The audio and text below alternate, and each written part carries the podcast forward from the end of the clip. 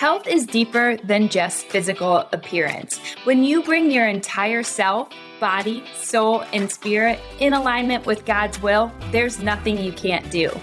If you're searching to create a manageable blueprint for long lasting health that is fun, inspirational, and transformative, where you can combine the science of today with biblical truth to develop a plan that you can feel good about, look no further.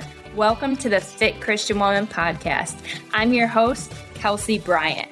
I'm a wife, mom, daughter of the king, and clinical exercise physiologist. I'm also the owner of Tampa, Florida's most convenient mobile personal training services, Atmos Effect Fitness. Not only do we bring the fitness to you, but we create an atmosphere where you can feel confident, focused, and able to crush your goals on your terms. In this podcast, we'll journey through fitness using my approach to health that combines 1 Corinthians 6 19 through 20 with modern science. Because God made you one of a kind, so you would glorify Him by treating your body and your health like a temple. So, if you're ready to align your body, soul, and spirit with God through a health and fitness routine that meets your lifestyle, then you're in the right place. Welcome to your new favorite podcast, sweet friend. Fill up your water jug, put on your yoga pants. It's time to get fit. Hi there, welcome in. I'm so glad you're here. I'm Kelsey, and I'm your host of the Fit Christian Woman podcast. I want to take a minute to ask you what's your one line? Can you finish the sentence? I'll be happy when.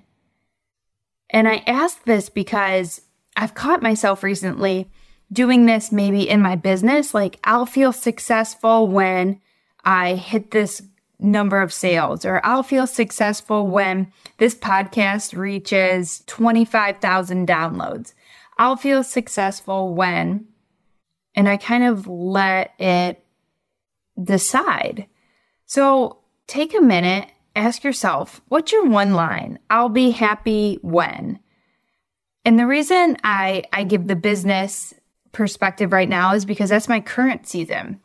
But I used to do this with my weight and my worth, that I'll be happy when I used to really think that when I got external results, then the internal would change. And I did this for so many years. So I want to just give you a moment to ask yourself Do you have a one liner? Can you finish the sentence? I'll be happy when. And it might be dependent on relationship, dependent on finances, dependent on anything that is external. And then you're expecting an internal change. I know I was. So for me, I was always chasing a number on the scale. I wanted to be thinner. I thought my weight reflected my worth for a very long time. I thought boys would like me more if I was thinner, and at that time it was important. And I thought I would get more success and then that things would just feel better and be different if I was thinner. I was unhappy. I was lost. I was searching for a purpose. And ultimately, too, I was heartbroken and hurt. And I would externally punish myself by restricting calories and obsessively exercising.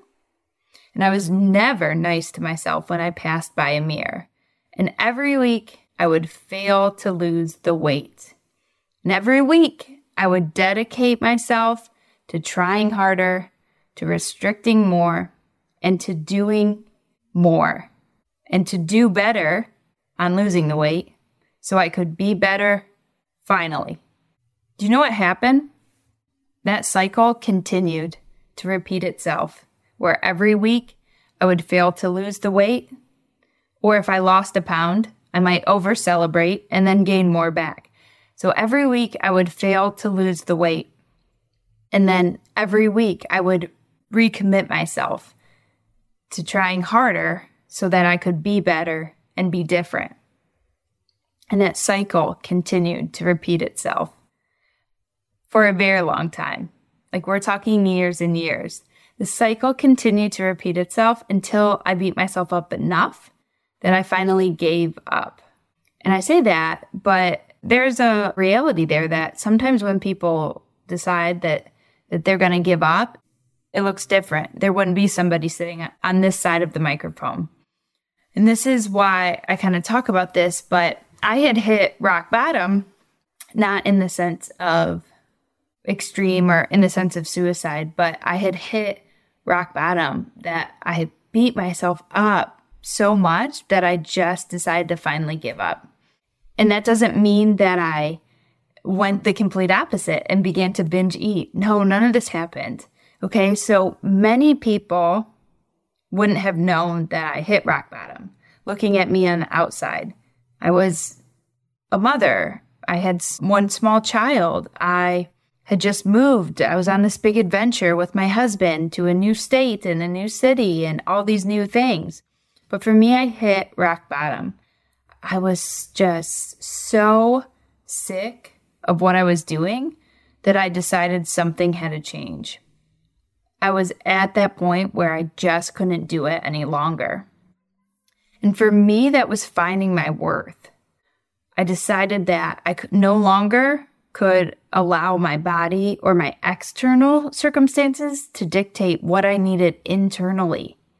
I needed to find my worth in something that was stable. And the scale isn't stable. If you've ever been on a diet or weighed yourself consistently day after day, you know that the scale isn't stable. You could eat nothing and be up a few pounds. You could eat everything and be down a few pounds. The scale isn't stable money isn't stable and relationships are not stable because people are not stable. And I could prove that to myself.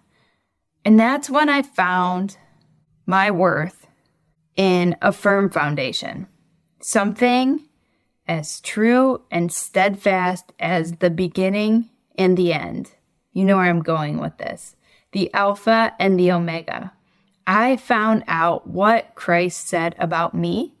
And then I decided to receive that message and believe it. I wanted his worth. I wanted the worth that Christ gave me, that Jesus said about me, that the King of Kings placed upon me. John 1:12. I wanted that worth. And I had hit rock bottom so I was so open to receiving any message that wasn't myself beating myself up. I wanted any message that told me that I was worth more than the person, the physical person staring back at me in the mirror. I wanted to know that I meant more, that I could do more, that I could be more, and that I was loved unconditionally, I needed all these things. I had the external factors, ladies. I had a beautiful family. I still do. I had a loving, awesome husband. I still do. Those things were all there. They were there even when I hit rock bottom because it wasn't just about the external things. It was about an internal battle. That's why I asked you to ask, do you have a one liner? that I'll be happy when? Do you have a phrase that fills in that blank? I'll be happy when. I catch myself. This is why I'm talking about it because I caught myself just doing this recently. When I set goals in my business, thinking things that I'll be different, things will be different when I reach this goal, or I'll finally feel successful when everything is in its place. And I was reminded that I'm finding success now. I'm further along today than two years ago when I started this particular venture, this part of helping women virtually. And my sweet friend recently told me that she was so proud of me for what I'm doing in my business. And I just received that compliment and decided to view it really from her perspective that I won't be successful when everything's in its place, or I won't be successful when I hit a certain number. I am successful right now. I'm doing more and I'm doing a lot, and I can be proud of those accomplishments. And I am, but they still don't tell me my worth. And I was allowing that that wrong thinking to slip back in when I would think, "Oh, I'll be successful when I hit this number," or "I'll be successful when A, B, and C are finally done in my business and I can show people." Those things will happen and they'll be great and I'll be proud of them but I will not fall back into wrong thinking and allow those external factors to tell me my worth. I learned who gives me my worth a few years back. And when old patterns start to creep in, I might place my definition of success on temporary things. But I remember the truth and I decide that only God tells me my worth. I'll be happy when I ask for forgiveness for my shortcomings and turn away from the ways of this world and allow myself to be who God says I am. Imperfect, but forgiven, and so incredibly cherished and loved. You are too, sister.